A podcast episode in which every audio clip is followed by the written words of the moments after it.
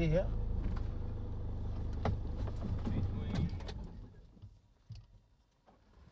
Optager du? Jeg optager nu. Hvor lang tid tog du at komme fra København? Jeg tror, vi har brugt, vi kørte klokken... Klokken 22? Nej, halv, halv 11. Og nu er klokken 3 om natten. Skal vi forklare, hvad det går ud på? Øhm, vi har lejet et hus i Danmarks største parcelhuskvarter. Og vores hus, det ligger i midten af området, der hedder Skoldhøjparken, der ligger uden for Aarhus. Og vi har lejet huset af et par, der lige er blevet skilt. Øh, manden arbejder på et fabriksanlæg i nærheden, som laver hjælpemidler til handicappede. Øh, men huset skulle være tomt, bortset fra deres senge. Skal vi gå ud og kigge på det i mørket?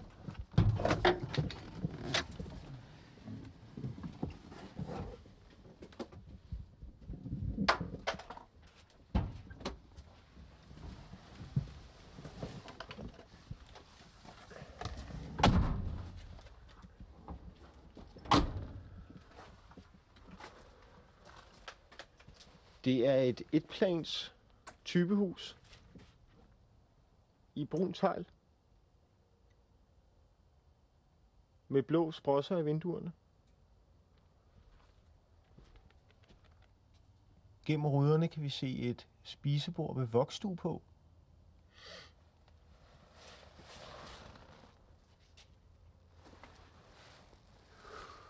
Så det grunden er omgivet af en meget høj hæk.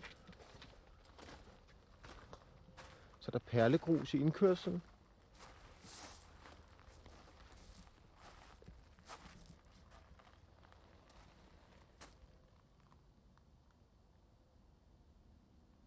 Har stille, hva'? Må jeg prøve at høre? Prøv at høre.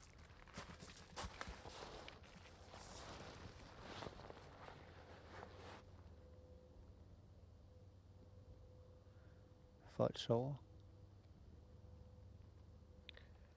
Manden i ægteparet, vi lejede huset af, siger, at øh, nøglen ligger under måtten. Skal vi ikke se, om den gør det?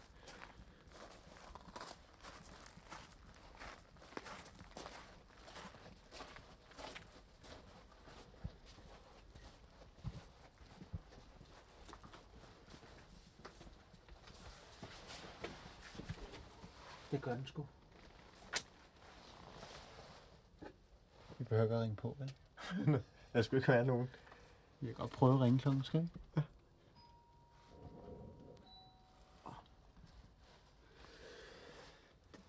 Synes du ikke, det er lidt uhyggeligt? Jo, det er lidt uhyggeligt. Okay.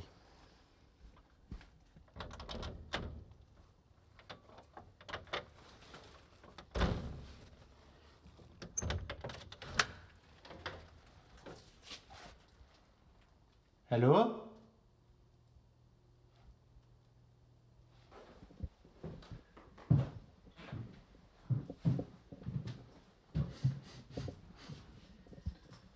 Der dufter meget øh, rent. Men også brugt. Ja. Og der er fugtigt herinde, ikke?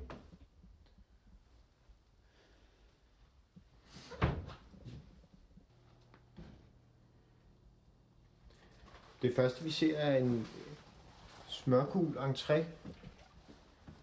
Brune fliser. Så hænger der et øh, leransigt med en glad mund.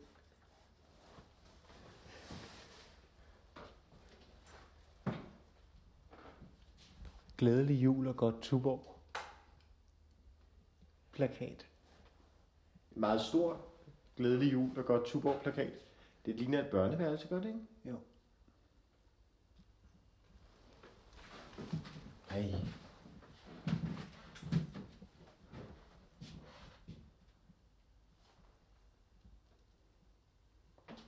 Vi er inde i børneværelset, som har blå vægge.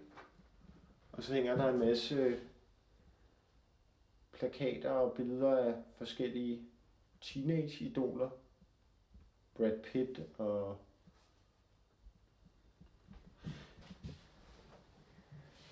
Det er mærkeligt at køre tre timer midt om natten fra København, og så ende i Danmarks største parcelhuskvarter, og så låse sig ind og stå i et børneværelse. Synes du ikke? Jo.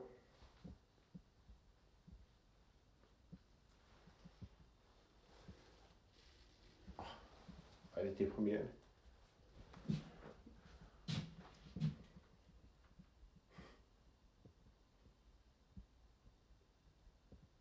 Ej, det er faktisk ret uhyggeligt at skulle sove. Tror du, der er spøgelser? Er der spøgelser i et parcelhus?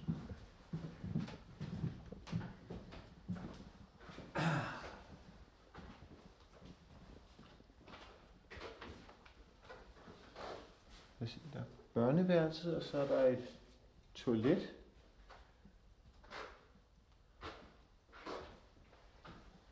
Så herinde er så et soveværelse det her.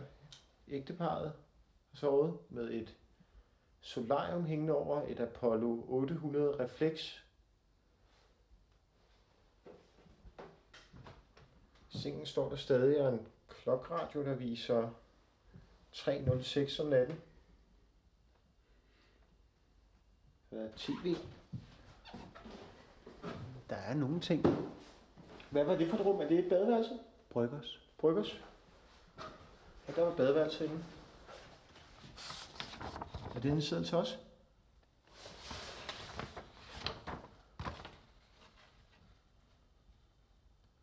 Nej.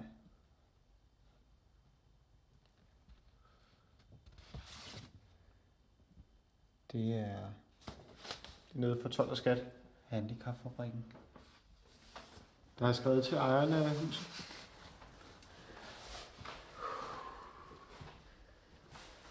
Hvad? Det er et kontor. Og så er der en stue her. Der er bare ikke noget lys. Nej. Kondicykel. Ja. Hold kæft, jeg synes, det er hyggeligt. Ja, meget, meget uhyggeligt. Synes du ikke? Jo. Her er så køkkenet.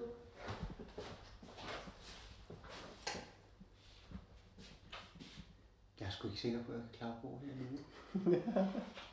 det tror jeg ikke.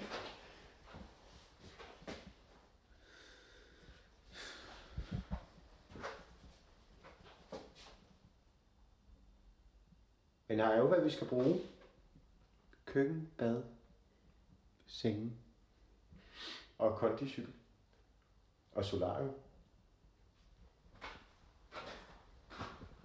Hvor vil du sove?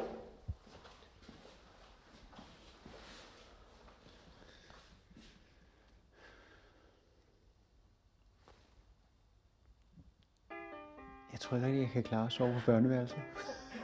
Vi kan jo pumpe din luftmadras op derinde i stuen. Det tror jeg helt sikkert. Så sover jeg i øh, ægteparets seng. Det vil du? Ja. Yeah. Der er solarium.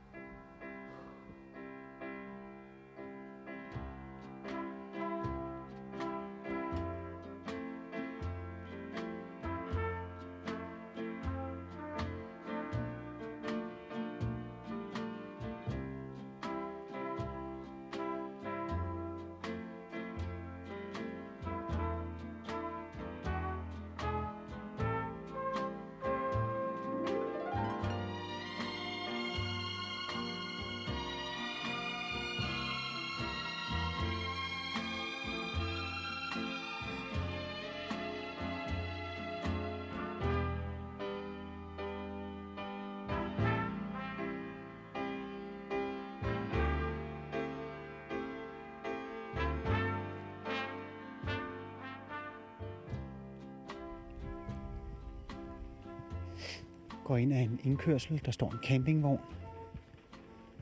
En Audi. Ringklokken virker ikke. Men jeg banker på.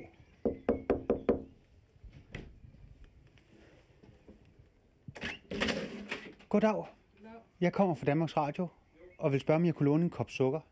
Vi er flyttet ind i øh, Mejløvænget nummer 35, her lige inde ved siden af, for at lave øh, otte programmer om øh, Skjoldhøjparken. Er det alvor, Om det er alvor? at du skal have lånt sukker? Ja, fordi vi har ikke øh, rigtig nogen ting med Nå, herover. okay. Ja, Så det, jamen, det må du gerne. vi kommer til at hudle os lidt igennem. Ja, ja, Øh, det må du gerne. Men vi kører altså nu herover med det, så vi ikke før- hjem før Vi torsdag. skal i sommerhus. Så I må godt kigge efter huset. Vi kigger efter huset. Ja, Øh, og, og- men, men jeg vil lige høre jer. ja. Øh, der, hvor vi bor nu, Ja. har I øh, talt meget med de mennesker? Eller? Altså, Nej, det har vi ikke. Det, er, det er et hus, der er skiftet ejer mange gange. Jeg ved ikke hvorfor, men sådan er det sådan nogle huse i kvarteret. Vi flyttede ind her i 74, og den første gangs, og boet her siden. Og det er de fleste naboer, men altså lige, lige det hus der, jeg ved ikke hvorfor, der er skiftet ejer. Ja, det er der fjerde, Hver fem gang. her er femte gang, der bor nogen. men de har boet der i ni år. Har de virkelig? Det er ikke nogen, vi har haft meget omgang med. Nej, det er det ikke. Nej. Men vi er jo nok altså de gamle, som man siger, ikke også? Det er nok os, der sådan kommer hinanden mere ved. Og så er det nok svært for nogle nye at komme ind, og der er vi jo nok ikke gode nok til at, at tage os af dem. Hvor, hvor, hvor meget tror I, I har talt med dem på de ni år? Sammenlagt en halv time. Så vil sige, hvis jeg er flyttet ind i dag, og så taler med jer i, i 35 minutter, så Ja. har jeg talt mere med jer. Ja. Ja, det er rigtigt. Men det er nok også meget om, øh, hvad, hvad er for slags øh, mennesker, der kommer ind. Er det uadvendte, eller er de ikke? Det, øh, sådan skal Jo, man det vil jeg også sige, ja, altså, det, det, det kræver også lige Ja. noget af mig, før jeg lige sådan, øh, tog en dyb indånding, ikke? Ja. Og, og, og, Ja, ja. og så bankede på, ikke? Ja. Og, og, og så tænkte, okay, nu gør jeg det bare, ikke? Ja, ja. Men det har de aldrig gjort. Nej. Og så er det som om, så starter det aldrig. Det er nok svært. Det er det nok. Vi, vi, vi er de gamle, som man siger, og, og, og I er det nye. Ja. Jeg kunne sige, I bor, øh, der, er en, der er en hæk imellem jer. Ja. En høj hæk, En som høj til hæk på gengæld. 180, som det skal være. Den skal Og være må- 180 Og må være. Den må ikke være højere. Nej, den må ikke være højere. Vil I gerne have den højere? Nej, nej, nej, nej, nej, nej, nej, det er ikke sådan. Det er bare, det er, det er reglerne. De må Ja. være 180 høje. Men taler man så ikke i det mindste om lige om, skal vi klippe hækken nu, eller? Nej, det ikke, ikke med dem der, men det er med de andre. Sådan er, sådan, sådan er det bare været. Det er det. Vil I overhovedet kunne beskrive, hvem de var? Ja, det vil det. Det vil det. Det er helt sikkert. Mand og en kvinde. Ja, og en en datter. Og datter. Hvor var hun? Hun manglede en, en hånd, altså. Ja. Datteren? ja. Om det var hele armen, eller det kun var hånden, Ja, det ved jeg jeg tror, ikke. det var sådan. Ja, cirka der, ja. Fra, fra Nej, men altså, nej, nej, vi, altså, det er det ikke for, men altså, de er jo heller ikke, uh, men selvfølgelig er det rigtigt, det er måske også der har boet der længe, som skulle. Vi har da hils på dem, når vi gik forbi. så siger man, Det er min hej. Hej. Ellers ikke. men de er aldrig kommet ind for at låne en kop sukker. Nej, Nej. nej, nej. Aldrig. Og vi har heller ikke været over at byde den velkommen eller noget med en blomst, som man nok også burde, burde gøre. Ja. Ja. det har vi ikke. Så, så lige pludselig kan man sige, jeg har været i vores hus ja, et par timer, ikke? Ja, og nu har jeg så måske altså, tvunget mig selv, fordi jeg skulle lave det her ja, ja, ja. radio til at, at bryde isen, men, men fra to timer til ni år, ja. Det- jeg kan bare ikke forstå det det kan år. gå hurtigt. Ja, men jeg kan bare ikke forstå det i ni år siden. Sådan er det, Det så er det meget, nok. meget vi ikke forstår, tidsmæssigt set. Og ni år er jo mange, mange år. Det der, er, der, er der ikke nogen dybere forklaring på det? Altså, Nej, det er det ikke. Det er det ikke. hvad ved I mere om dem? Vi ved ikke noget om dem. Ja, han er ikke bare de laver til daglig eller noget, eller har gjort. Det ved vi ikke. Det ved man jo ikke, fordi man snakker med dem. Altså, jo, altså, jeg ved da godt, at hun har da været inden for det her sociale, uddannelsen inden for at blive en social sundhedshjælper. Ja, jeg fandt et, øh, Og på havkær. ja, fordi at huset er tømt for møbler, Ja. men jeg fandt så et lille stykke papir med Ja. nogle øh, Nå, nå. Ja. arbejdstider, og der Ja. kunne jeg se, at det var noget Ja. pleje. Nå, nå. Ja, og han, øh, altså, jeg mener manden, han var en EDB. Nå. Det er jo sådan noget, jeg har fået at vide. Jeg er lidt Er, er nysgerrig. naboerne måske på den anden side? Er det hende af nettet, det har fortalt det? Ja, nok, ja. Ja.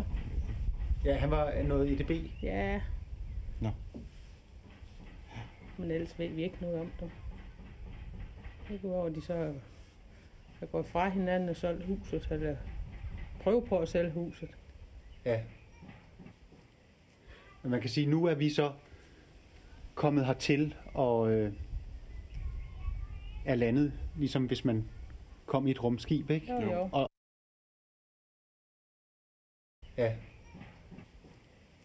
Men man kan sige, nu er vi så kommet hertil og øh, er landet, ligesom hvis man kom i et rumskib, ikke? Jo, jo. Og, og, og så tænker jeg, de første, jeg vil gå til, det er naboerne, ikke? Fordi så har jeg en start. Ja, ja. Og så kan man sige, hvis man, man kom fra en anden verden og så det, så man sige, her bor der nogle mennesker meget tæt op ad hinanden, ja. men de taler ikke sammen. Hvordan kan det være? Jeg ved det ikke. Jeg ved det ikke. Men dengang før i tiden, ikke også, der er vi jo børn i, i samme alder, og, og det er jo børnene, der er med til at og okay. også, også holde de voksne tættere sammen. Så det er nok også det, der er medvirkende årsag til, det er det. Vores børn er jo fløjet hjemmefra for, for et par år siden den sidst.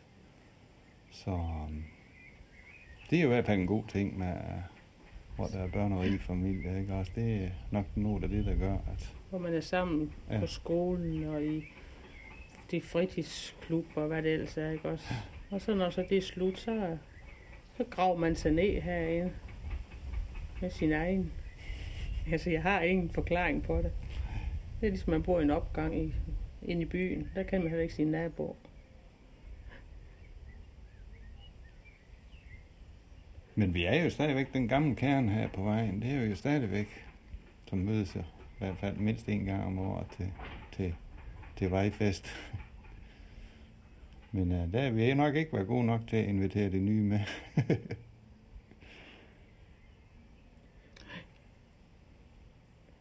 Jeg synes, jeg har været søde ved mig. Så det er da godt.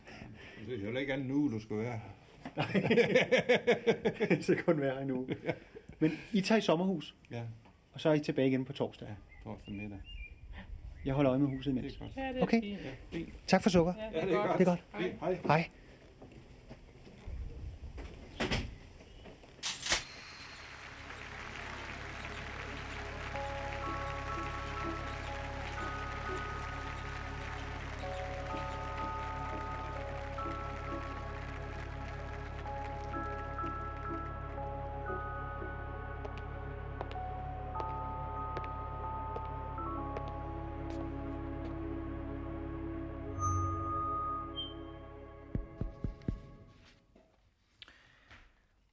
Jeg står her med et skrift om Aarhus' lokalhistorie. Overskriften er Skjoldhøj Parken. Skjoldhøjområdet var tidligere en husmandskoloni med små husmandssteder spredt ud i området. Husmandsfamilierne levede i meget beskidende kår, men igennem sammenhold og samarbejde, flid og dygtighed markerede de sig ofte i forhold til de større gårdejere i Troe. Sognerådet i Brabrand Årslev Kommune var i 1960'erne om end endnu mere interesseret i at tiltrække byudviklingen end Tilst kastet Sogneråd. I Brabrand Årslev Kommune, som det meste af 1960'erne var borgerligt styret, foregik udstykningen i privat regi. Planerne for byudviklingen var tilmed langt mere vidtgående end i Tilst. En mindre del af den store egnsplan var udstykningen af et 25 hektar stort område øst for Troe. Det var det lokale firma AS True Holm, der stod for udstykningen. Byggeriet indledtes med udstillingen Deres Hus 1968, hvor 25 arkitekter havde opført hvert sit bud på fremtidens parcelhus. Udstillingen blev et stort tilløbsstykke, hvor de mest utraditionelle huse blev de mest beundrede. Ikke mindst arkitekterne Fris og Molkes bidrag til udstillingen. Men da folk begyndte at bygge huse på parcellerne, var det dog ikke de dyre arkitekttegnede huse, der blev valgt, men derimod de halvbillige og de billigste type huse. Det var eksempelvis kokhuse, husbyhuse og succeshuse. I 1974-75 sluttede sidste etape af mod syd med parcelhus og rækkehuskvarteret Grønnevangen. Hele Skjoldhøjparken Villaby var organiseret i et nærmest labyrintisk vejnet og et parallelt stisystem. Idealet var, at skolebørnene ikke skulle krydse den motoriserede trafik på vej til skole. AS True Holm fremhævede desuden i deres reklamepjæse, at der planlægges et stort friluftsbad midt i villaområdet og et butikscenter i det sydøstlige hjørne. Syd for den nye Skjoldhøjvej skulle der ligge skoler og andre institutioner samt grønne områder. Hverken friluftsbadet eller butikscentret blev dog realiseret. Butikscentret blev bremset af, at lavprisvarehuset Bilka kom, og området, hvor friluftsbadet skulle ligge, blev udstykket og bebygget med parcelhuse. Der er i dag over 1000 husstande i Skjoldhøjparken, og kvarterets grundejerforening kan prale af at være Danmarks største ejerlag. Det var det.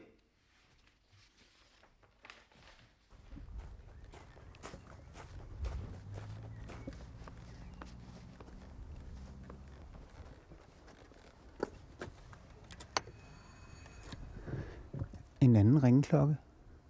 Anderledes.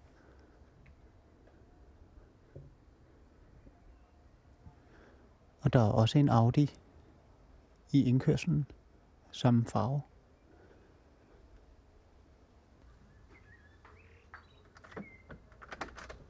Goddag. Ja, Jeg kommer fra Danmarks Radio, og jeg vil høre, om jeg kunne låne en kop sukker. kop sukker. Ja. Det ved. Ja, vi er flyttet ind i nummer 35 hernede. Jamen, ja. Mejløvænget. Ja. Øh, kendte du dem, der boede der før? Uh, nej, kun de første, der har boet. Det var så meget langt tilbage i tiden. Ja. Det, det er ikke, ikke helt sidst. Der har været lidt udskiftet, det tror jeg. De har boet der i ni år. Nå, okay. Jamen, ja, ja, det kan det. Hvad skal der være mere? Det er fint. Ja. Perfekt.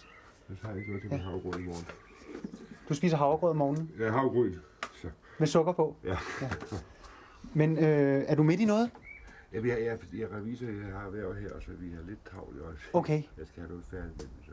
Ja. Men altså, så det har... Men jeg skal bare lige høre, altså, øh, så du har aldrig rigtig talt med dem, Nej, der boede i det hus, hvor vi flyttet ind? Nej, jeg ved faktisk ikke. øh, Jeg, jeg vi ikke kende det, hvis jeg ser det, men altså, umiddelbart kan jeg ikke sådan lige. Hvordan kan det være? Alle har altså travlt, jo. Alle har travlt. Altså, Det er lige herhenne. ja, jeg ved godt, det er det, det er den vej her, ja. Er lige Ja, 15 meter. ja. Men der er ikke øh, en klokke, der ringer. Nej, det er, det, det er der altså ikke. Nej. Det er, det er der ikke. Jeg kan ikke rigtig hjælpe der, altså. Nej. Nu har du fået sukker i hvert fald. Tak for sukker. Ja, velkommen. Det er godt. Hej. Hej. Nu har jeg en til kop.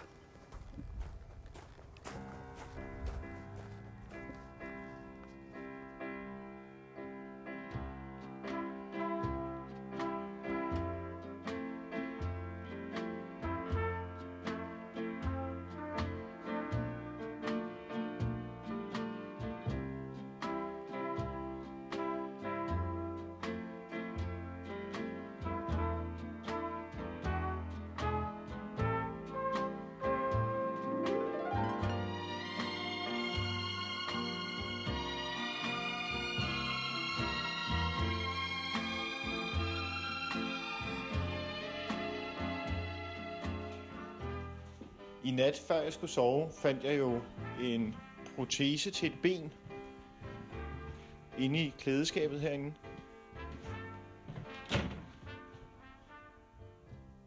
Som er godt slidt. Det er faktisk et helt ben, så den er skåret, været skåret af ved, altså lige under hoften.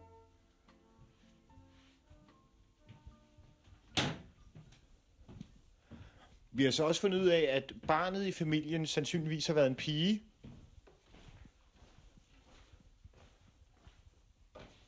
hænger tegninger inde på hendes skab.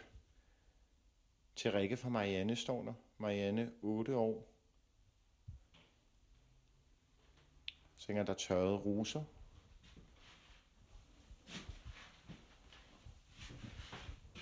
Og en selvlysende æderkop. Men det vi skal nu, er, det er, at vi vil løbe Skjoldhøjparken rundt for ligesom at lære vores territorium nærmere at kende. Og vi er begge to klædt om til løbesko og shorts og t-shirt. Skal vi løbe?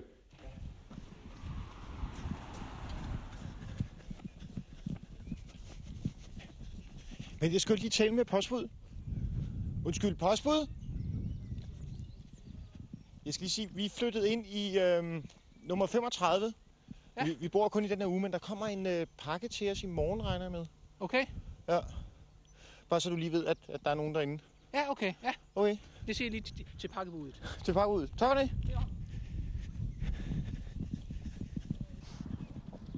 Hey, hey, hey. Her på lygtepælen hænger der en... En seddel om en kat, der er blevet væk. Kat savne står der. Ej, shit. Jeg lige på med helt meget godt. Det er sådan et stykke papir, der ligger i et plastikchartex, som er tæppet fast på lygtepælen. Der står kat savnes. Er ikke blevet set siden tirsdag den 14. i 5. Rode, en Maine Coon på 4 år. Sort sølvstribet, meget lys i farven. Er det så en pige eller en kvinde, der hedder Rosa, der har mistet Rode? Hende skulle vi måske besøge senere i dag.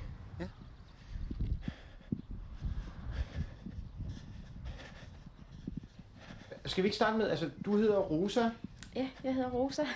øh, og hvor gammel er du? Jeg er 21. 21. Ja. Og du bor her i Skoldhøjparken sammen med dine forældre? Nej, det er sådan et lille bofællesskab, vi har her. Ah, okay. Så jeg bor sammen med nogle andre også. Og så, Så- så har du øh, katte, Ja, øh, og resten, det var noget, der hed... det er Maine Coon katte.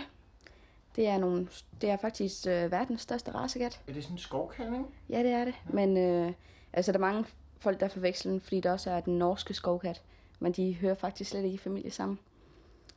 Men så er en af dine katte blevet væk. Ja, Prøv at fortælle om det.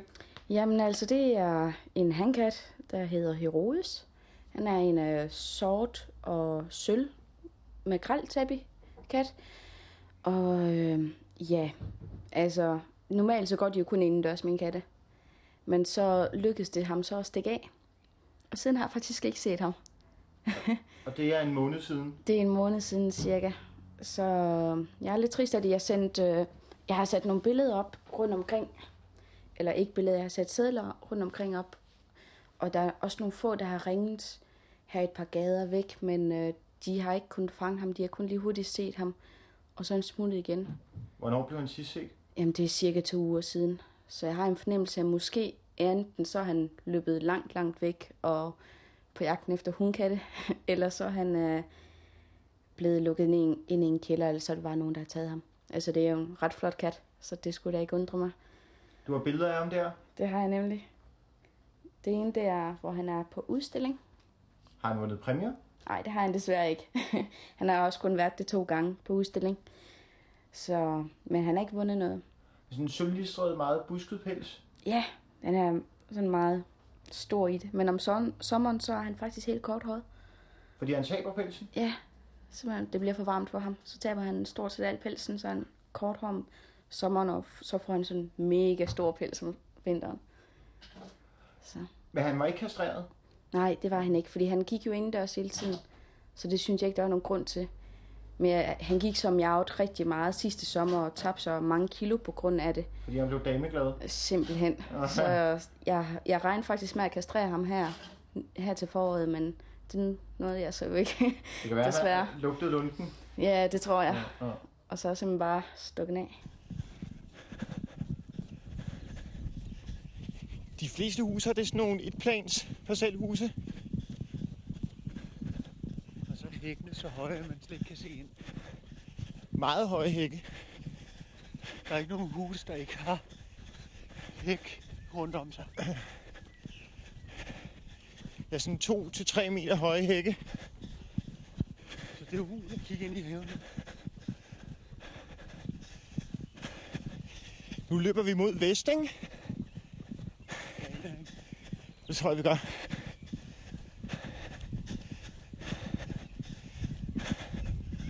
Åh, oh, hvor er det stort.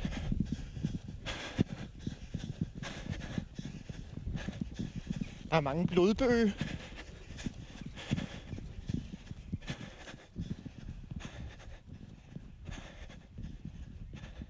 Skal jeg bare starte? Du skal bare starte. ja. Jeg hedder John Slej. John Henry Slej, hvis det skal være helt rigtigt. 67 år og medlem af Grundejerforeningens bestyrelse i mange, mange, mange år. Og Grundejerforeningen i Skoldhøjparken, det er jo så Danmarks største grundejerforening. Ja, det mener vi. 1013 parceller er der. Hvad laver I så? Bestyrelsen? Ja. Uh, ja, vi administrerer hele området. Vi har tre fastansatte gartnere, helårsansatte, som i hvert fald øh, har rigeligt at se til, når det er vinter, og ikke mindre om sommeren, hvor der, vi har en gartner. Det eneste, han gør, det er at, at køre plæneklipperen og slå græs. Og de to andre hjælper så til for at få, få græsset ned, og i det hele taget vedligeholde området. Så hele det her lille univers bestyrer I sådan set? Yes. Det er, det er noget siden, vi har fundet ud af, eller har undersøgt, hvor mange, der, mange indbyggere der er herude. Vi plejer at sige, at vi ligger nok sådan på øh, Skanderborg bys øh, indbyggerantal. Hvor, hvor mange er det? Det ved jeg ikke. Jeg kan ikke huske det, men vi fandt det ud af det engang. Et slag på tasken. Hvor, hvor mange huse er der? Der er 1013, og i gennemsnit så bor der vel fire i hver. En 4-5.000 mennesker. Hvis vi skal sætte sådan altså, øh, meter på, hvor, hvor lang er Skoldhøjparken sådan, fra den ene ende til den anden? Det ved jeg faktisk ikke. Men øh, jeg ved, at vi har 14,5 kilometer veje, som vi skal vedligeholde. Og der er 180.000 kvadratmeter grønne arealer, der også skal vedligeholdes. Vi løber stadig rundt om Skoldhøjparken.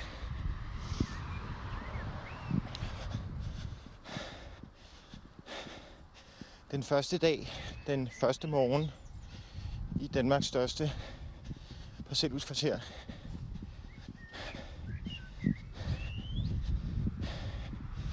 Du lytter til Skoldhøjarkivet. 8 dokumentarprogrammer produceret til P1. Nu står vi, øh, vi er kommet til endnu et busstopsted, hvor der også er en del tags. Michael, du har fundet et uh, tag. Det er skrevet med spritus. Hvis du er liderlig, så ring 20 52. Er det 84? 84 eller 14. Jeg vil bolle, står der nede under. Prøv, at- der kommer nogle drenge gående den her vej. Gør det? Så så er der en anden tag, hvor der står... Tina, 6. C. Din røv er stor og fed. Kærlig hilsen, din mor. Prøv lige, nu kommer drengene. Dag. Må jeg lige jer? Jeg hedder Mads og kommer fra Danmarks Radio, og det er min kollega Michael. Hej. Dag. Vi er ved at lave øh, otte programmer til P1 om øh, Skoldhøjparken. Okay. Ja. Bor I derinde? Ja. Øh, ja. Okay. Hvad, hvad hedder I? Øh, Jonas. Og Michael. Hvor gamle er I? Øh, 14. 15. Hvor lang tid har I boet i Skoldhøjparken? Øh, fem år, tror jeg nok. To år. Prøv at fortælle, hvordan det er at bo derinde. Hvordan der bor den, det, ved jeg ikke, det er meget godt. Altså, det ved jeg ikke. Det er fint nok. Det, jeg, ved, jeg ved det ikke. Det er fint nok at bo her. I er glade for at bo der? Ja, ja. Hvad, prøv sådan at fortælle, hvad der sker en typisk dag i Skoldhøjparken. Øh, der sker ikke rigtig noget. Nej, der sker ikke noget. Ikke noget. Sker der, sker der aldrig noget dramatisk? Hvor skal I passe på jer?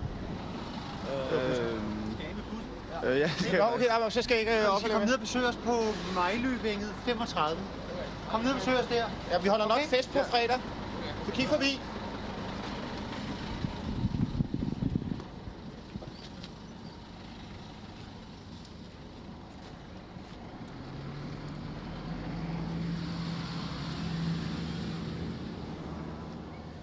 Men altså, det er et meget godt eksempel på, øh,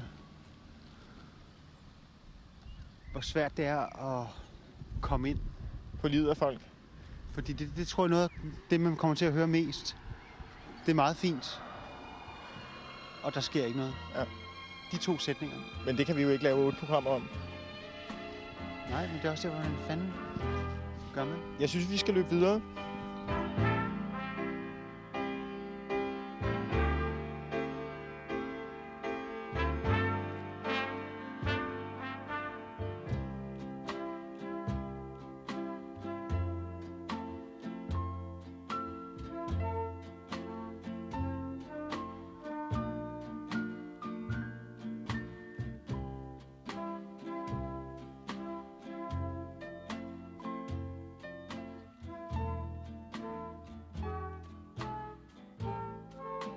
Generelt, når man kommer udefra, så vil jeg tro, at der er så meget renligt her. Der er mange folk, der benytter sig af hundelortordningen, kan man sige, så der ikke ligger lort rundt omkring. Altså, det er meget lækkert. Hvad går den ordning ud på? Jamen, det er simpelthen, man, når hunden har lavet, så tager man en bruse, samler den op og smider den ud. I stedet for, at den bare ligger der, til den næste kan træde i. Det er sådan måske meget dejligt, at der ikke er så meget af det. Og øh, også, øh, der er også, altså, jeg vil måske ikke sige, at der er så meget øh, fest og ballade rundt omkring, som når man sådan kommer ud fra, men øh, det er et meget flot område med masser af store, velholdte haver.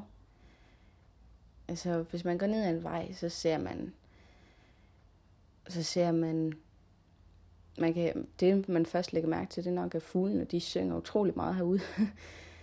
det, og haverne, der er mennesker, der er mange mennesker i garagerne, som står og laver et eller andet altid, og der er biler. Sådan en rigtig familiehus, vil jeg sige det. Lad os finde tilbage til katten, Ja, som hed Herodes. Herodes. Jeg kaldte ham så bare for Rode. Hvor gammel var det, han var? Han er tre år nu. Jeg kan huske ham. Jeg kan faktisk huske hans fødselsdag, hvis jeg ikke husker galt. Så er det vist den 11. 5. Og så var det i år 99. Så har han jo været væk under sin fødselsdag. Ja, er det ikke trist? det synes jeg også. Jeg, t- jeg skal, ja. Hvad, men, tror, kan du mærke, hvis han, vil du kunne mærke, hvis han var, var, var død? Ikke? Nu ved jeg jo ikke, sådan om man kan mærke det, men altså, jeg vil nok sige, at jeg bliver det nok ved med at håbe. Altså, selvom jeg så måske aldrig finder ham, så håber jeg det stadigvæk. Men det er da også derfor, jeg valgte indekatte, fordi at dengang vi lige flyttede herud, der startede vi med at få en kat. Og den blev kørt ned efter to måneder. Og så tænkte jeg, nej, det vil jeg så ikke have længere. Jeg vil ikke have nogen katte, der simpelthen dør så kort tid efter. Det er derfor, jeg vil have en indendørskat, og så sker det her. Det er sådan lidt trist, synes jeg. Og han er ikke løbet væk før? Jo, han er løbet væk før, men det har altid været sådan, at så er jeg gået ud i haven, så har jeg kaldt på ham, så han kommet løbende til mig. Det har altid været sådan. Hvordan kaldte du på ham? Jeg kan bare rode, så kommer han bare. Okay. Så det er lidt træls, han så ikke er kommet løbende sidste gang, jeg var ude at kalde. Men Men du har en fornemmelse af, at han er her et eller andet sted? jeg har en fornemmelse af, at han er ude på damescoringer lige for tiden. Jeg ved i hvert fald, at han blev temmelig meget sidste sommer, dengang han øh, ikke var kastreret. Og jeg kan lige forestille mig, at det er det, der har gået op og så fuldstændig ødelagt det for ham. Han er blevet helt bims? Ja, lige nøjagtigt.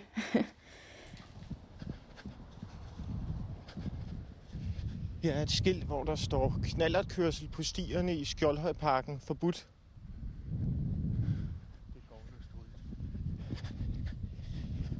Du lytter til Skoldhøjarkivet på P1. Otte programmer om Danmarks største parcelhuskvarter, der ligger nord for Aarhus.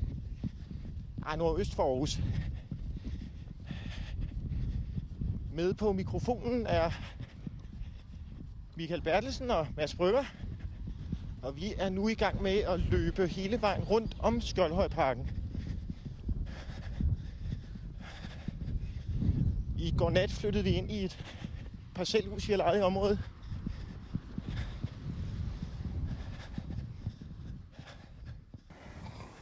Jeg vil nok sige, at de, eh, nogle af de største problemer, der er lige for øjeblikket, det er, det er herværk. Uh, øh, vi har en del unge mennesker her i området, der ikke rigtig kan vor- lade vores lamper være.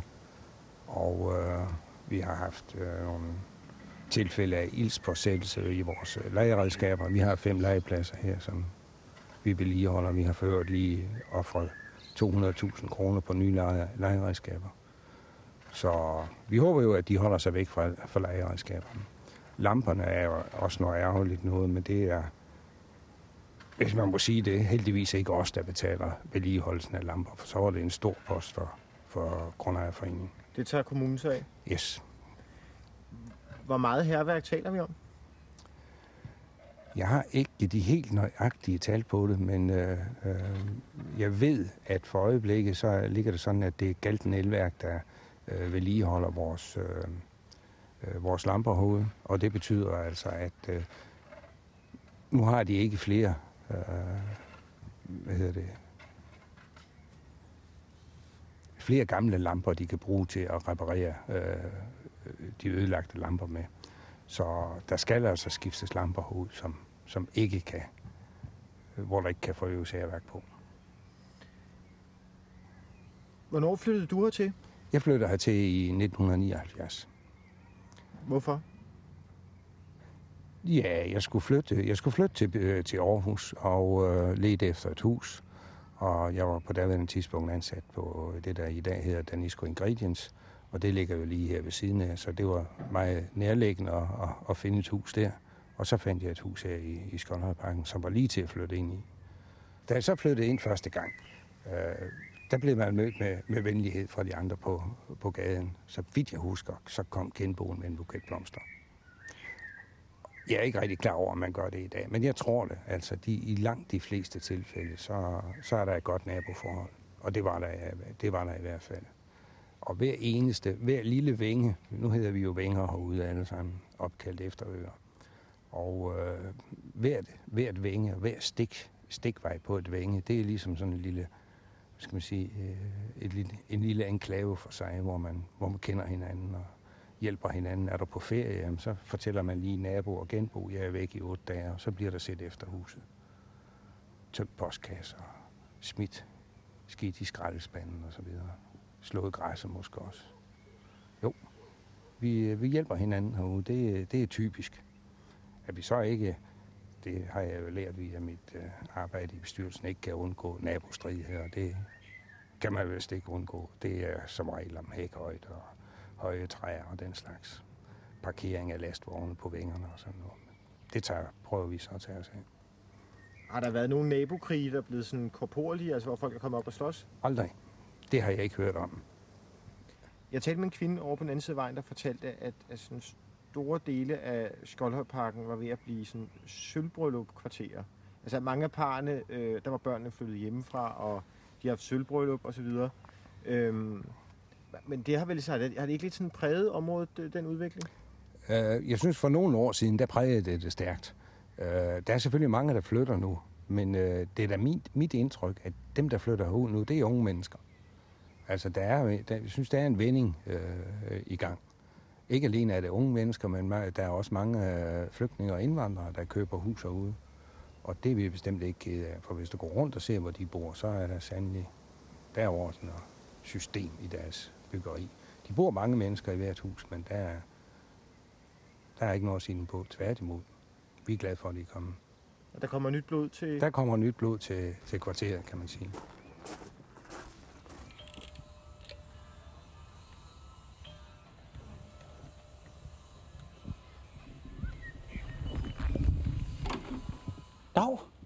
Jeg kommer fra Danmarks Radio. Ja. Og jeg vil høre, om I kunne låne en kop sukker. Sukker, ja. Vi er øh, flyttet ind i nummer 35 hernede på Mejløvænget Mm. i en uge I en uge. for at lave øh, nogle radioprogrammer om Skjoldhøjparken. Okay. Sådan et slags Aha. portræt af Ja. danskerne, som de fleste bor, men som man måske ikke hører så meget om, Nej. fordi man altid siger, at der ikke sker noget sådan nogle steder her. Ja, det skal De håber jeg heller ikke. Du håber ikke, der sker noget? Nej. Hvorfor ikke? Er det dog, øh, hvad mener du med det? Men jeg, jeg tror, det er...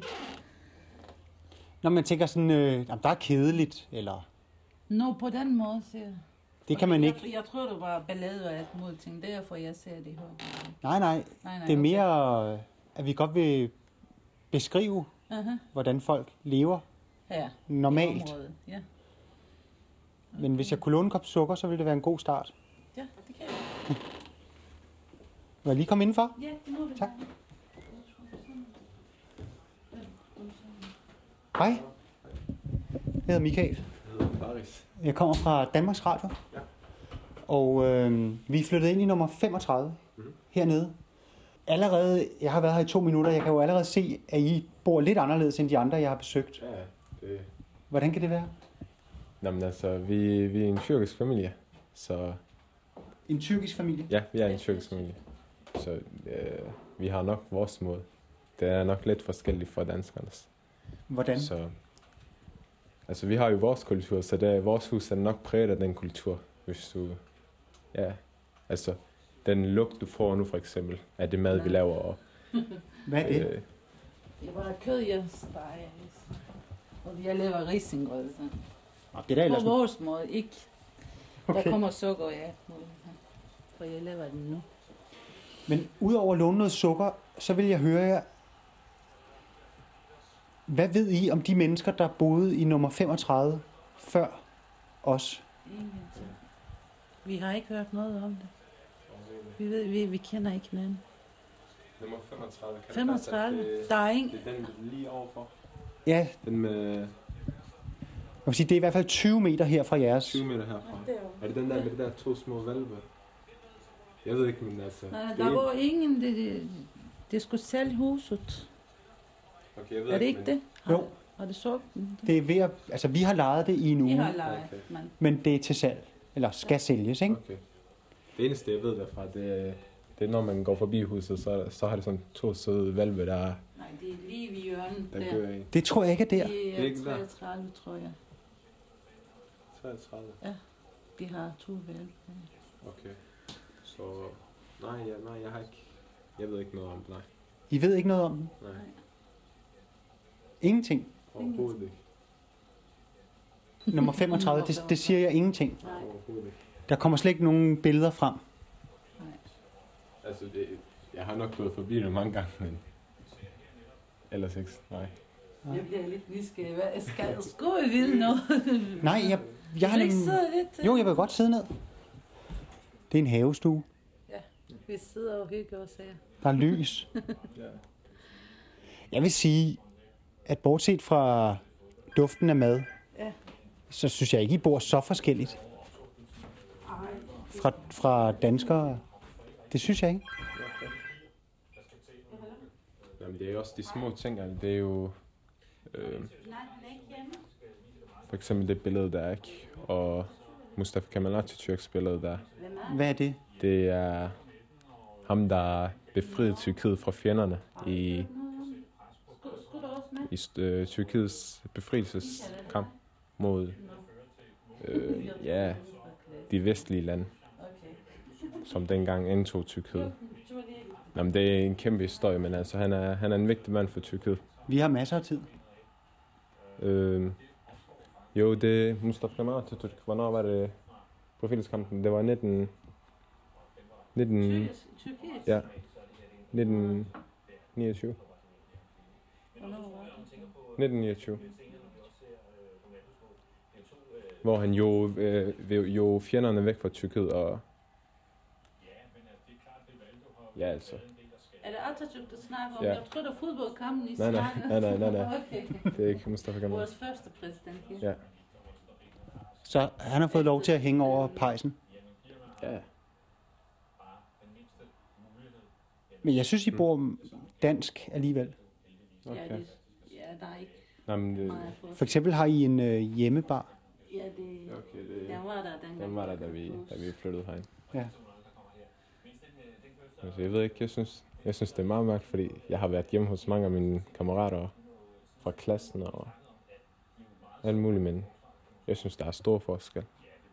Jeg ved ikke, bare, bare sådan indtrykket, ikke? Altså, jeg kan ikke sige, hvad forskellen er, men Jeg tror, du tænker på, på farverne. Altså for eksempel på gulvtæpperne, som er er, kraftigere, ikke? Og, ja, det kan, det kan godt være, ja. og der er mere guld. Måske. Altså, jeg ved det ikke. Det var det, Jeg, ved ikke, jeg har aldrig sådan rigtig lagt mærke til det.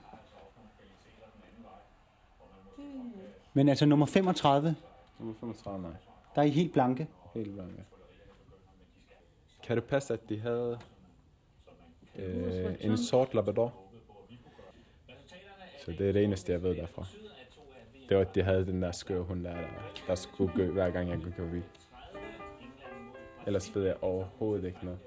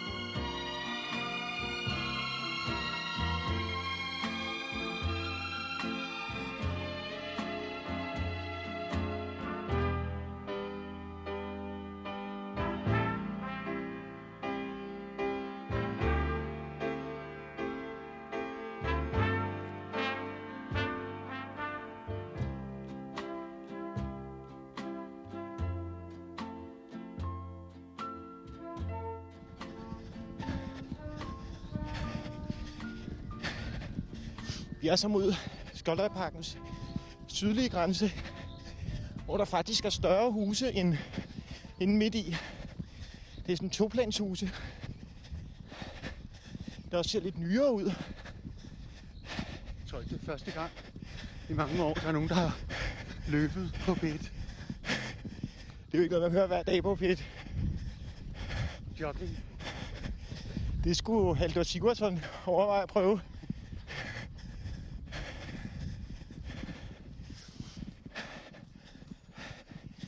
Meget af området der omkranser sådan en jordvold bevokset med lyng, der blomstrer i øjeblikket.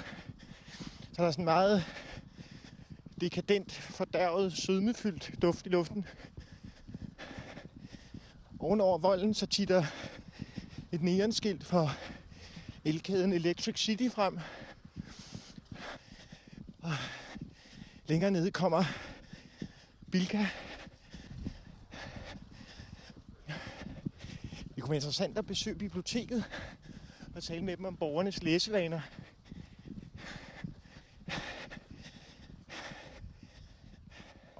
Foran mig sidder bibliotekar Kirsten K., som nu vil improvisere en liste over de mest populære øh, udlån fra biblioteket her.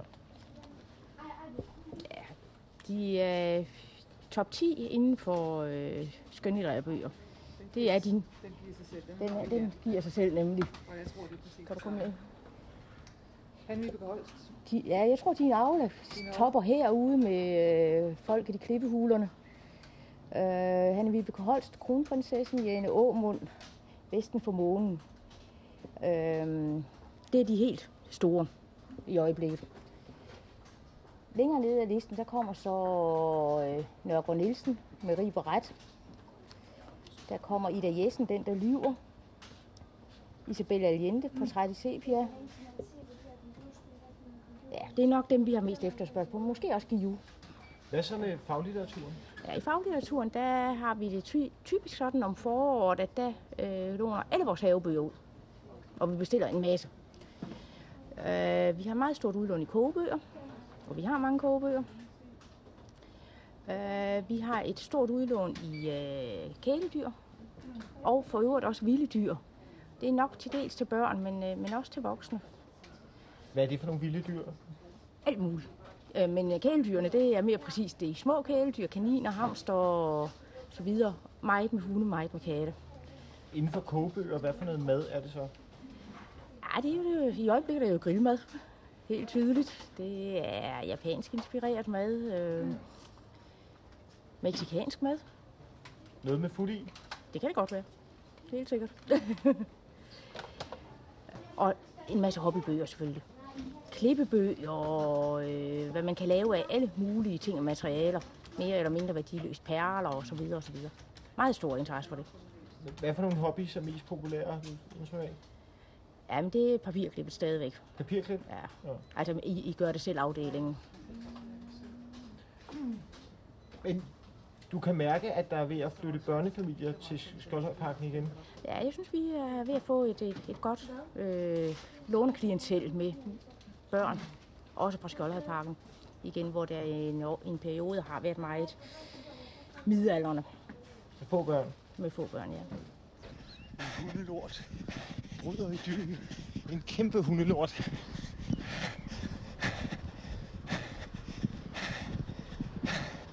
Gå hen i vejen, ja. Okay, hvor er det stort. Så. Nu sker der noget. Det er en mand. En mand med en lille hund kommer gående imod os.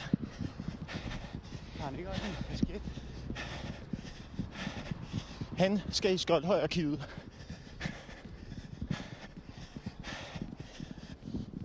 Han er ret kraftig at bære en tweedjakke og en kasket. Der har en lille hund, ligesom Buster Larsen i Massador.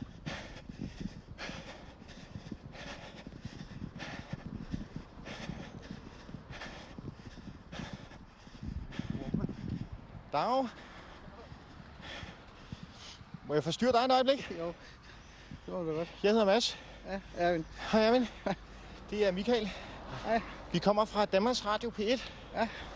Bor du derinde, Erwin? Nej, jeg bor ikke ret langt herfra. Jeg bor ikke. Du bor i sådan her i udkanten? Ja, jeg bor i Holmstrup. Det er sådan på yderkanten af Skjold. Skjold Halløjsert her. Må jeg spørge, hvor gammel er du? 45. 45.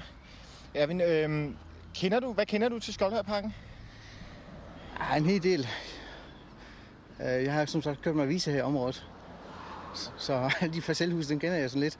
Ah, du har været avisbud? Ja. Hvad for en avis har du kørt med? Ja, Jyllandsposten. Hvad, hvad kan du fortælle sådan af af hemmeligheder om Skoldhøjparken, som ingen andre kender? Ja, det var jo sgu mange typer, enkelte typer, der er. Prøv at fortælle bare sådan. Altså nu ved jeg, nu har jeg også kørt sådan an- noget andet ved siden af på internet, og det ved jeg, at der bor faktisk en hel del uh, transititter blandt andet i Skoldparken. Og uh, altså, det er mange erhvervsdrivende også. Og... Nej, hvor spændende. Transvestitter? Ja, ja. Hvordan har du fundet ud af det? Det er via internet. Der er sådan rent tilfældigt, vi fandt ud af, at de bor faktisk lige nærheden, og de bor faktisk herovre. Altså to transvestitter, der bor Ja, derinde? ja, men garanteret for, at der bor mange flere. Hvorfor det, tror du? Ej, det er simpelthen fornemmelse gennem 20 års erfaring med, øh, omkring med minoritetsgrupper. Så jeg, det ved jeg, det hvor flere. Men er det fordi, de keder sig, at de går og fifler med sådan nogle ting, tror du? Nej, det tror jeg ikke. Det, det, er, en, det er en lyst til at, uh, lyst til at udleve og, og gøre det også. Men måske hvis man er transvestit, er det smart at flytte herud, for her lever man sådan ret beskyttet. Og... Ja, altså, for mig virker det meget anonymt. Altså, folk de lever sådan meget stille for sig selv. De, jeg sige, lidt specielle hus, der er. Men da du delte øh, Jyllandsposten ud, ja. hvad, hvad tid på natten er det? Det er klokken 2-3 om natten, om fire stykker. Møder man nogle mennesker her på det tidspunkt? Meget, meget, meget sjældent. Yderst sjældent. Så det er noget helt andet i midtbyen. Der er der mere gang i den, og der er man også tit, folk, også tit folk, der har glemt at lukke døren, fordi de har været ude i byen og fået en brænder på. Og så nøglen sidder udenfor, og det oplever jeg ikke herovre. Der, der er ikke berusede mennesker derinde? Og der er sikkert nok, men de holder sig lidt mere tæt. Men har du nogensinde mødt nogle af transvestitterne? Altså, Nej, ikke nu, men det var meningen, at vi skulle mødes en gang, men øh, det er ikke rigtig tur, at komme frem. Det er det. Det er, sådan, det er meget stille øh, anonymt område, så man holder sig lidt for sig selv. Men det vil sige, at du er på internettet? Ja. Og så har du kommunikeret med dem? Ja. Via internet? Via internet, ja. og du er interesseret i transvestitter? Ja, jeg er sådan lidt forening for minoritetsgrupper, som er sådan øh, et lille fristed for minoritetsgrupper.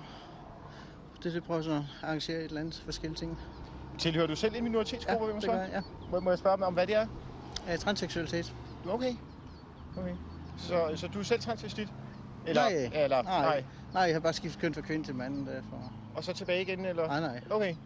Det kan man ikke se på dig. Nej, hvorfor Det- skulle man... det- Det tænker man slet ikke på. nej.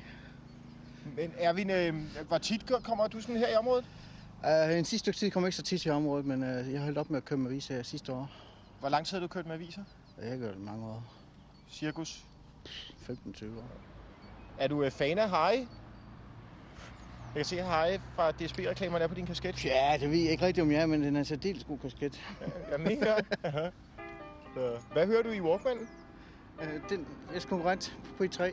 Du hører på 3? Ah, det er jo ikke vores konkurrent, det er jo samme firma. det er samme firma, ja. ja. Det må du godt. Det er samme firma. Bare det ikke er Voice, det gider jeg ikke høre på. Ah, det, det, det, det er godt at høre.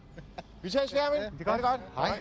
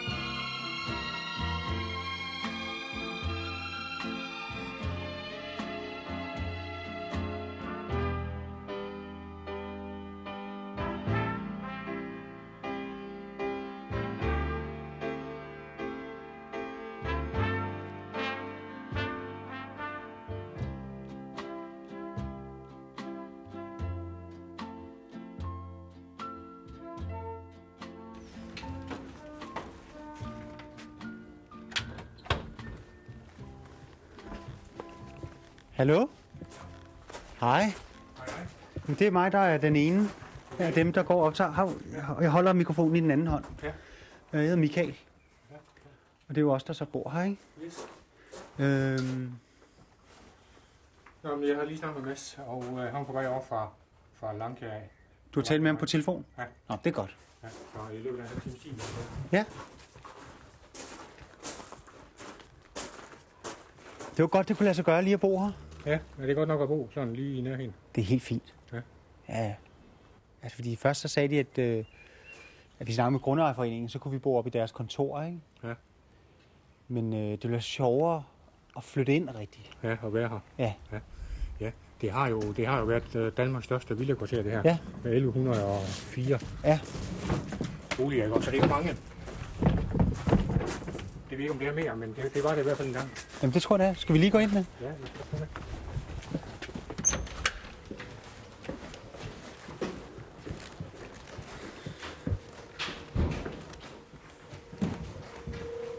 Kim, jeg tænker på, om du kunne slukke musikken, for jeg vil lige øh, snakke med Jan. Så.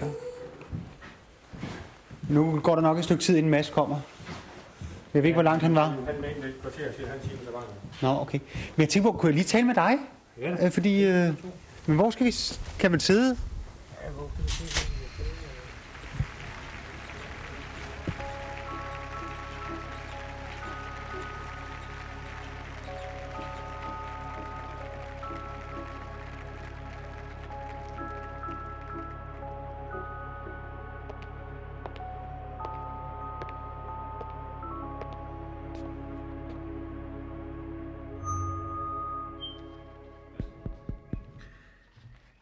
Jeg står her med bogværket 287 typehuse, som er udgivet af Foreningen af Typehusproducenter i Danmark i 1969.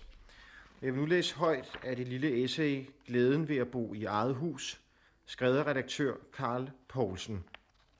Og han skriver, Jeg må fortælle en lille beretning om, hvad der skete i 1949, da min kone, mine to piger, dengang 7 og 3 år, og jeg flyttede fra en anden sals toværelseslejlighed til et hus på 135 kvadratmeter med fuld kælder og stor have. Jeg ender faktisk ikke at fortælle, at prisen på 70.000 kroner blev betragtet som værende for høj og stående i direkte forbindelse med vores iver for at få netop dette hus. Men det var min lille oplevelse, min lille beretning. Det er som blot denne, men den står mejslet i min erindring. Dette spørgende udbrud. Far, hvorfor er der så meget himmel og så mange fugle på den? Det kan være svært at forklare en syvårig pige om lysforhold og fugleliv i en pæn gade på Amager og et højt beliggende villakvarter få 100 meter fra Furesøen. Faktisk var man langt mere optaget af barnets iagtagelsesevne og nærmest taknemmelig over at blive gjort opmærksom på barnets ægte forundring. Hendes bemærkning, hendes spørgsmål, sagde mig, at vi gjorde det rigtige, da vi skrabede bunden for at få eget hus. At tiden så siden har gjort os velstående på papiret er jo en anden historie, som ikke hører hjemme her. Men alt det der med at spinke og spare for at få eget hus blev hurtigt glemt. Men evigt vil man huske børnenes frie leg mellem havens træer og buske, deres interesse for selv at dyrke lidt blomster, og deres tindrende øjne, der fortalte dem, at nu måtte de få en hund. Børnene fik altså have og hund, min kone en vaskekælder, lys og venlig, og den var hendes egen hver dag, hver eneste dag. Ikke blot den 27. og halvdelen af den 28. i hver måned. Nu vaskekælder jo noget forældet, og den findes selvfølgelig heller ikke i det hus, vi byggede for en halv snes år siden. Der var bryggerset for alvor kommet igen, og her har en moderne vaskemaskine afløst vaskekælderen. Og nu sidst har en tørretumbler afløst både tørrerum og tørreplads i haven. Nu ordnes alt fra A til Z på mindre end en time, og tøjet er, som om det er soltørret i en let sommerbrise. Alt imens lader vi, om det ønskes, stereoanlægget spille, som vi ønsker det. Ja, som vi ønsker det, og Beethovens femte kræver nu lidt kraft. Men der er ingen, som banker på loft, gulve eller vægge. Vi er os selv. Skriver Karl Poulsen. Du er øh, Jan. Og er den, der har boet Jeg har boet her, ja, sammen med min, min kone og mine to børn.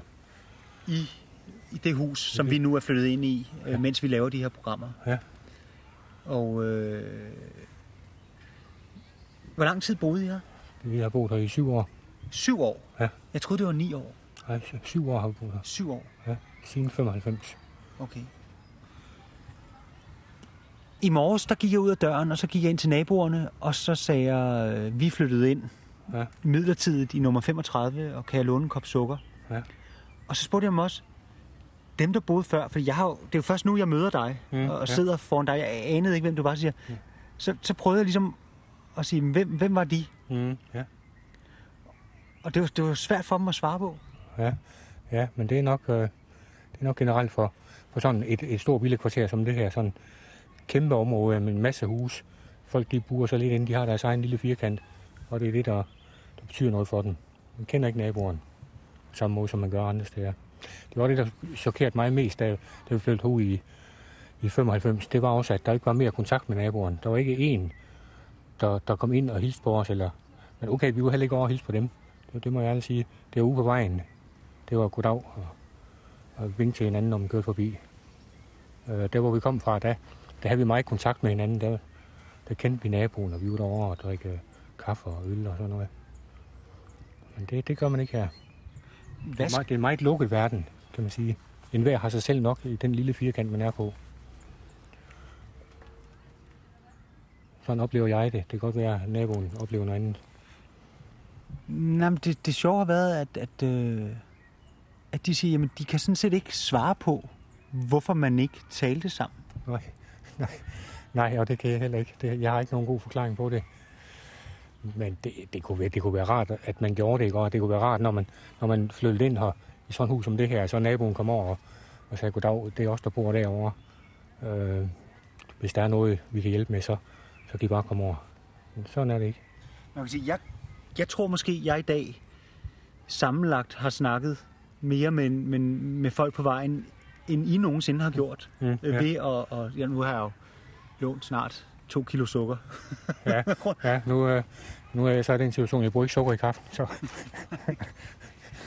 Men, men det, det, det, øh, det skete bare ikke dengang.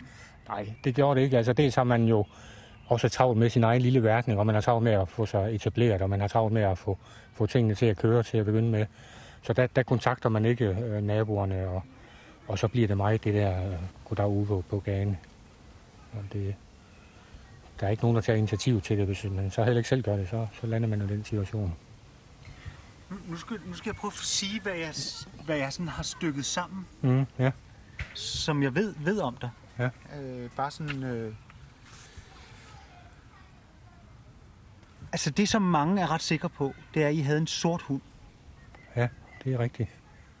Labrador, Labrador, ja. Den har vi desværre ikke mere, men, men det har vi. som gøde, når man gik forbi. Ah, han kunne godt, han kunne godt gø, og han kunne godt leve langs hækken, sådan, men, men sådan, stille og rolig hun ellers. Og så... Øh... Er du lastbilchauffør? Nej, det er jeg ikke. det er jeg ikke. Men måske noget med EDB? Nej, det er jeg nu heller ikke. Jeg, jeg arbejder på et, på et lager, der har med hjælpemidler at gøre til handicappede. Og så dyrkede du og din kone meget motion. Ja, indimellem, ja. Og så havde I to børn, Ja, det er også rigtigt. to piger, To piger. og den ene manglede Mangler højre arm. den, ja, den ene hånd, ja, eller, Ja, eller underarmen, ja. og måske mangler du et ben. Ja, det er rigtigt. Men det er de ikke helt sikre på. Nej, men øh, det gør jeg. Det er sådan set det, Det er det, du ved om mig. som de ved- har, ved, at spørge rundt som omkring. de har stykket sammen på ni år. Ja. Okay, men det var da en rimelig præcist, bortset fra lastbilen. Du er ikke lastbilchauffør. Nej, Man kan sige, at det er heller ikke meget alligevel. nej, det er det ikke. Det er jo rimelig anonymt. Må jeg sige. Men det er måske også, fordi I så slet ikke har talt sammen. Ja, sådan er det jo. Men hvad er din forklaring på det? Min forklaring den er, at, at det her kvarter, det er simpelthen for stort. Det, det er simpelthen, det er simpelthen et, et kæmpe, kæmpe område. Der er jo 1100, 1104 øh, villaer, ligesom den her herude.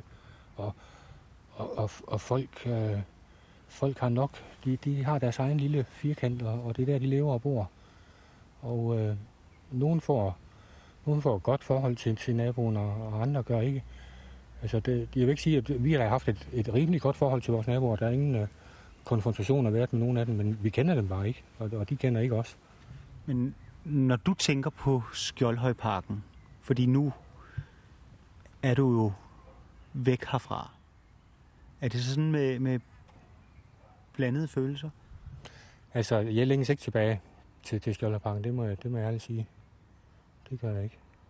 Jeg, jeg bor fint, hvor jeg bor nu. Og øh, savner det ikke, altså. Det er, jo, det er jo meget traditionelt byggeri, og det er meget traditionelt øh, opbygning af kvarterer, så der er ikke, der er ikke de helt store svingninger i det. Så nej, det gør jeg ikke. Det savner jeg slet ikke. Så er det bare.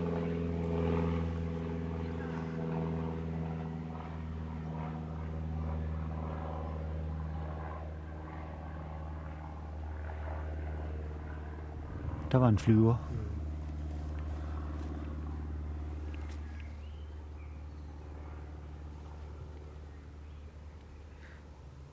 Det var, det var kun en nabo, der, der sagde det der med, at du havde et kunstigt ben. Det kan man Nej. slet ikke se. Nej, det har jeg også, jeg har også øvet mig i nogle år, når jeg går med det. Og det lægger man ikke mærke til. Siger det en lyd, Nej, det synes jeg ikke, det gør. hvis man banker på det? Ja, hvis man er bange på det, så gør det. Hvad er det lavet af? Det, det er lavet af læger og metal og glasfiber. Så, så ser det så på med sådan en spænd her. Hvordan skete det, at du mistede ben? Er du født sådan? Nej, jeg kørte galt med min øh, motorcykel. Og så kom min øh, ben i klemme. Så, så det var det. Hvorfor øh, vil du flytte herfra? Altså, der er jo, der er jo sket flere ting. Øh, der er jo sket det, at øh, min kone og jeg er blevet skilt. Og øh, jeg, har så, jeg har så fundet mig et andet hus. Øh, i et, et andet sted i, i landet, som, som passer mig bedre. Som er mere mig. Øh, sådan lidt mere øh, romantisk, om du vil det. Øh, en anden byggestil. Øh, et andet hus. Øh, lille stråtægt. Et, et hus med, med stil i, vil jeg sige. Et, et, et hus som det her i Skjoldhøjparken. Det er, ikke, et- det er ikke et hus med stil, det er eller med, eller med sjæl i. Det, det er bare et hus. Det, der, er ingen, der er ingen sjæl i det.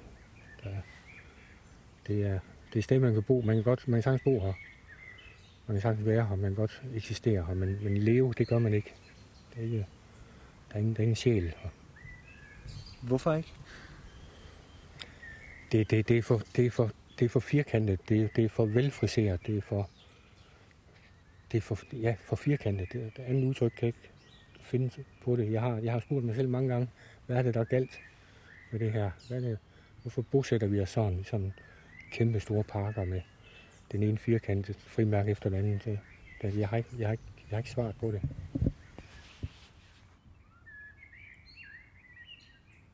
Jamen, der er ikke mere, jeg vil spørge om, tror jeg.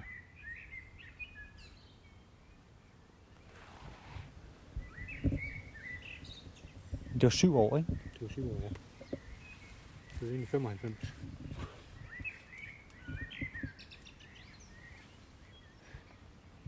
De andre naboer kaldte jeg de nye. Ja, vi er, vi er nok de nyeste på vejen jo. Øh, de, øh, de andre naboer har, har boet der noget længere tid.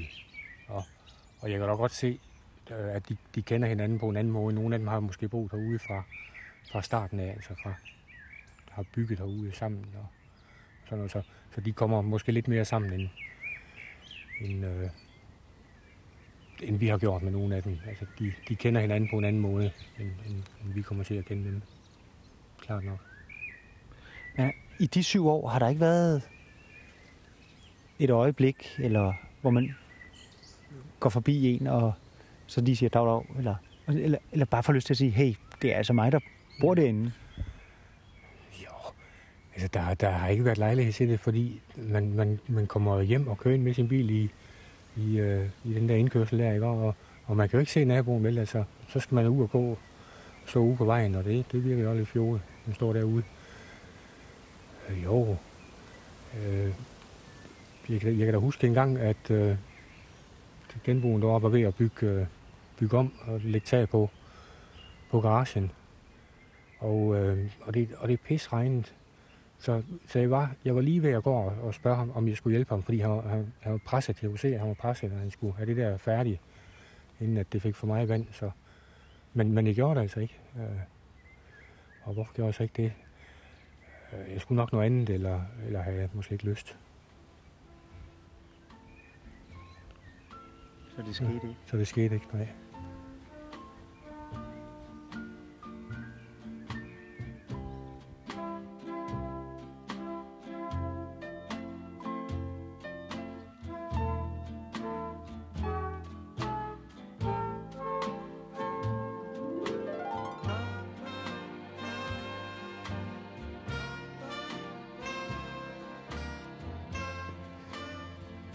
Går ud på, at du, øh, du, du har dit eget først og fremmest. Altså det, det er dit ansvar, at, at dit hus er i orden. Det er dit ansvar, at, øh, at du for det første selv kan godt lide at gå ud i haven, og at, øh, at det ikke gør noget, der kommer folk forbi og kan se, at ah, jamen, der er nogen, der gør noget ud af haven her. Og, øh, at man, man er tilfreds med det.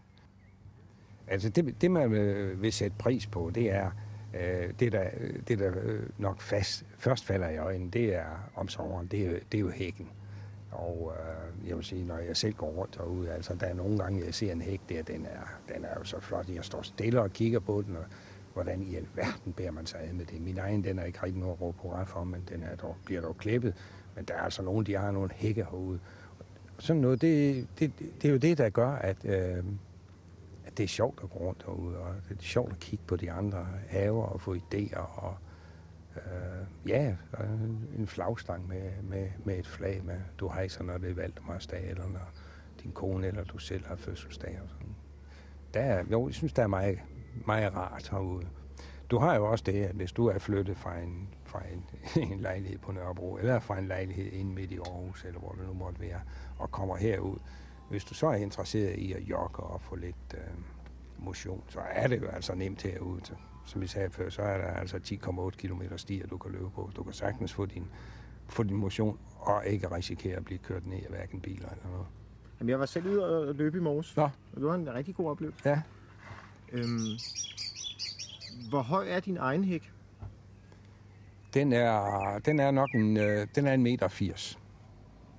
Og så må den ikke være højere, vel? Jo, det må den godt, hvis du bliver enig med din nabo om, at den, hvor høj den må være. Hvad er en flot hæk for dig, hvis du skal prøve at beskrive? En, en, en flot hæk, det er en, der er, øh, der er klippet lige øh, langs kanterne, hvor du har en flot afslutning for oven. Der er nogen, der laver ligesom sådan en tag på, og det synes jeg ser godt ud. Det er en flot hæk. Så den må ikke sådan, for eksempel bare sådan bue lidt for oven, eller... Nej, det synes jeg ikke. Den skal sådan være helt stram op. Ja, den skal være helt stram. Ja. Det skal den.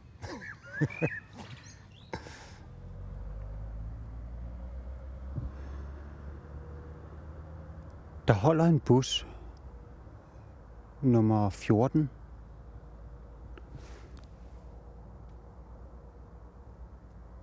På skiltet står der Skyby sygehus.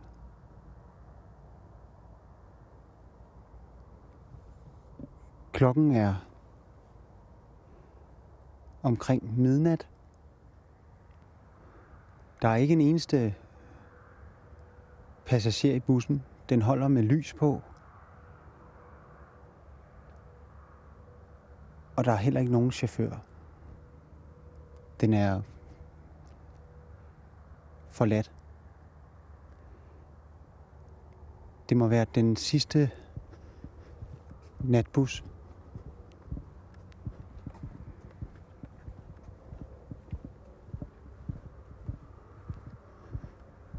Så er der et lille hus tæt på busstopstedet.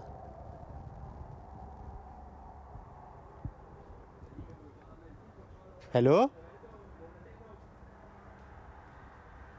Hallo? Dag. Jeg kommer fra Danmarks Radio. P1. Øhm, og øhm, vi flyttede ind i Skjoldhøjparken i en uge for at hvad skal man sige, lave et portræt af Danmarks største parcelhuskvarter. Okay. Det er den første dag, vi er her. Ja. Og så tænker jeg, at jeg vil gå en aftentur. Jo. Klokken er snart, Den er snart tom. snart 12 om aftenen. Og du er det første menneske, jeg møder. Okay. Jeg har gået rundt i en times tid her mellem 11 og 12 om aftenen. Jo. Jeg har ikke mødt nogen mennesker. Nej, der er ikke så meget liv som mandag aften. Det er... Når der er liv herude, så er det, når Bilka er åben. Ellers er det sådan en sovebykvarter. Nærmest. Men du har ansvaret for en... Hvad hedder den slags busser? En ledbus. En ledbus, ja. Og der er jo plads til mange mennesker. Ja, det er det. Der er plads til mange mennesker, men øh, vi har ikke så meget brug for dem nu på den her tid. Der kører vi jo nærmest tom her på de sidste afgange. Så snart Bilka lukker, som sagt, så dør det hele ud herude. Og så er der ikke ret meget. Så er det sådan lidt med nogle unge mennesker, der skal frem og tilbage til en fest, eller folk, der har været i biografen og sådan noget. Det er småtterier. Det er jo Bilka, der er det store trækplaster, og det er dem, der sørger for, at vi har et godt passagergrundlag normalt herude til. De er medvirkende til det i hvert fald. Kan man sige, at Bilkassen er Skjoldhøjparkens hjerte? Det er i hvert fald en vital del. Men der er jo også mange andre forretninger, der trækker. Det er ikke bare Bilka, der ligger jo stort. Der er jo mange forskellige butikker herude. Der er jo øh, Electric City, og der er også øh, Toys R Us. Og, altså, der er, jo, der er jo et stort øh, forretningsområde herude. Det trækker mange mennesker til, men Bilka er jo nok det største. Helt klart. Hvordan er det som buschauffør at køre øh, her om, om natten? Det er godt. Men det er udmærket, fordi der er stille og fredeligt her. Det er meget sjældent, vi har ballade i det her område her. Der er jo ingen mennesker. Nej, det er også derfor, der ingen ballade er. Så Men hvad tænker du, sådan, når du kører afsted der i... Mm, Ja, altså... Hvad tænker man? Man øh, tænker jo på alt muligt og ingenting, ikke også? Altså, der er jo ikke så meget at holde øje med på den her tid. Så øh, vi kan jo godt køre og slappe lidt af. Det er jo stille og fredeligt. Den tur, vi kører hernede omkring, vi kører jo bagom, så at sige. At vi kommer, kommer igennem nogle meget fredelige områder ude på landet lidt. Og, og øh, der kan du så køre og slappe af og sidde og meditere lidt og filosofere. Hvornår skal du køre afsted? Det skal jeg kl. 12. Kl. 12. Ja. Så der er lige Der er syv minutter. syv minutter her. Så Er det altid sådan, at øh, der ikke rigtig er nogen passagerer på sådan en aften her? I hvert fald mandag aften, der er næsten aldrig noget. Der, er- så når du går hen i slutningen af ugen og sådan noget, så sker der jo lidt mere, fordi så er der noget selskabelighed i gang og sådan noget, og så sker noget inde i byen også som regel. Ikke? Og så er der, så er der mere at køre med. Men nu sådan en, en mandag aften, hvor der ikke rigtig er nogen arrangement eller noget som helst, der er det dødt. på. Søndag aften, mandag aften, tirsdag aften. Så, ligesom, så kommer det sådan lidt i slutningen af ugen, så bygger det lidt op, og så har vi lidt mere at køre med om aftenen. Men som sagt stadigvæk, så snart Bilka er væk, så, så falder der ro over det. Hvordan vil du som en, der ligesom ser Skjoldhøjparken udefra, beskrive de mennesker, der bor her? Hvad kan man sige? Det er jo ikke noget fancy område på den måde. Det er mest almindelige gennemsnitsmennesker, der bor der. Ikke? Også, altså, det er jo ikke noget dyrt kvarter i den forstand. Det er jo ikke sådan et fint kvarter. Men det er øh, pænt og nydeligt, og det er sådan... Jeg havde nær sagt småborgerligt, eller sådan middel, middelklasse, måske lavere middelklassen der. Ikke? også? Men øh, udmærket område. Men hvad er det for nogle mennesker? Det er alle mulige slags mennesker. Jeg kender nogle stykker, der bor ude. Den ene han er havnebetjent, og det er håndværker, og ja, det er sgu alle mulige slags mennesker, ikke også? Men altså, som sagt, det er jo ikke noget fashionabelt kvarter. Så der bor der sikkert ikke så mange direktører nede i det område, vil jeg ikke tro. Men øh, det er sådan almindelige mennesker, der har haft mulighed for at bygge eller købe et hus til nogenlunde rimelig pris her i det her område. Nu er de jo også ved at være godt med, jo, men øh, for nogle år siden, der var de jo til at komme til. Så siger du, at omkring øh, weekenden med fester og sådan noget, der kører du så med deres børn. Ja, det gør jeg. Hvordan er de? Jamen, de øh, som hverken værre eller bedre end nogen andre. Det er der ikke stor forskel på. Det er der ikke. Jeg kørte jo på linje 15 før, og det var decideret Gellerup. Det var også betydeligt værre. Klientellet er værre. Hvordan? Ja, de er meget mere livlige og kreative. På en negativ måde. Så. Men øh, stadigvæk... Øh, altså, jeg er glad for at køre her på 14, fordi øh, vi har sjældent noget ballade, og øh, folk er søde og rare og ganske almindelige. Så det er en god linje at køre på. Jeg bliver her lige indtil du øh, kører afsted her om Ja, om fem minutter. nogle minutter. Øh, Nå, nu må jeg ud og starte op. Ja. Nu har jeg lidt mere kaffe, så det er meget passende på hjem.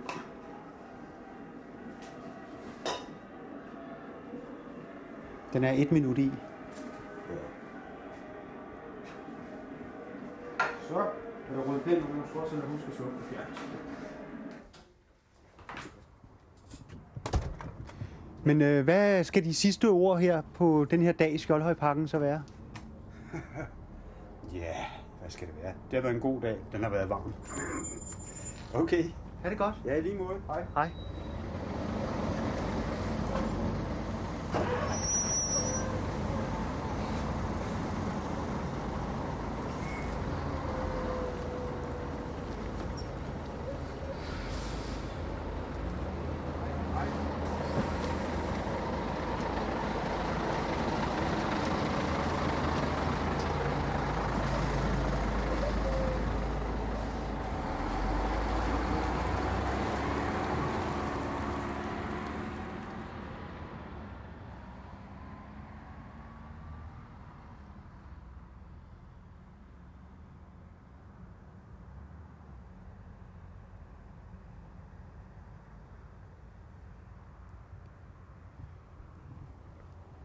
Så ligger Bilka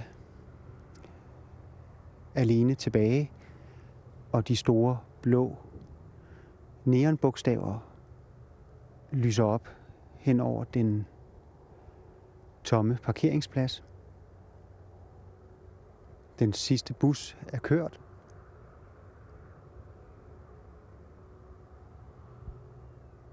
Motorvejen kan høres i det fjerne. Men Skjoldhøjparken siger godnat.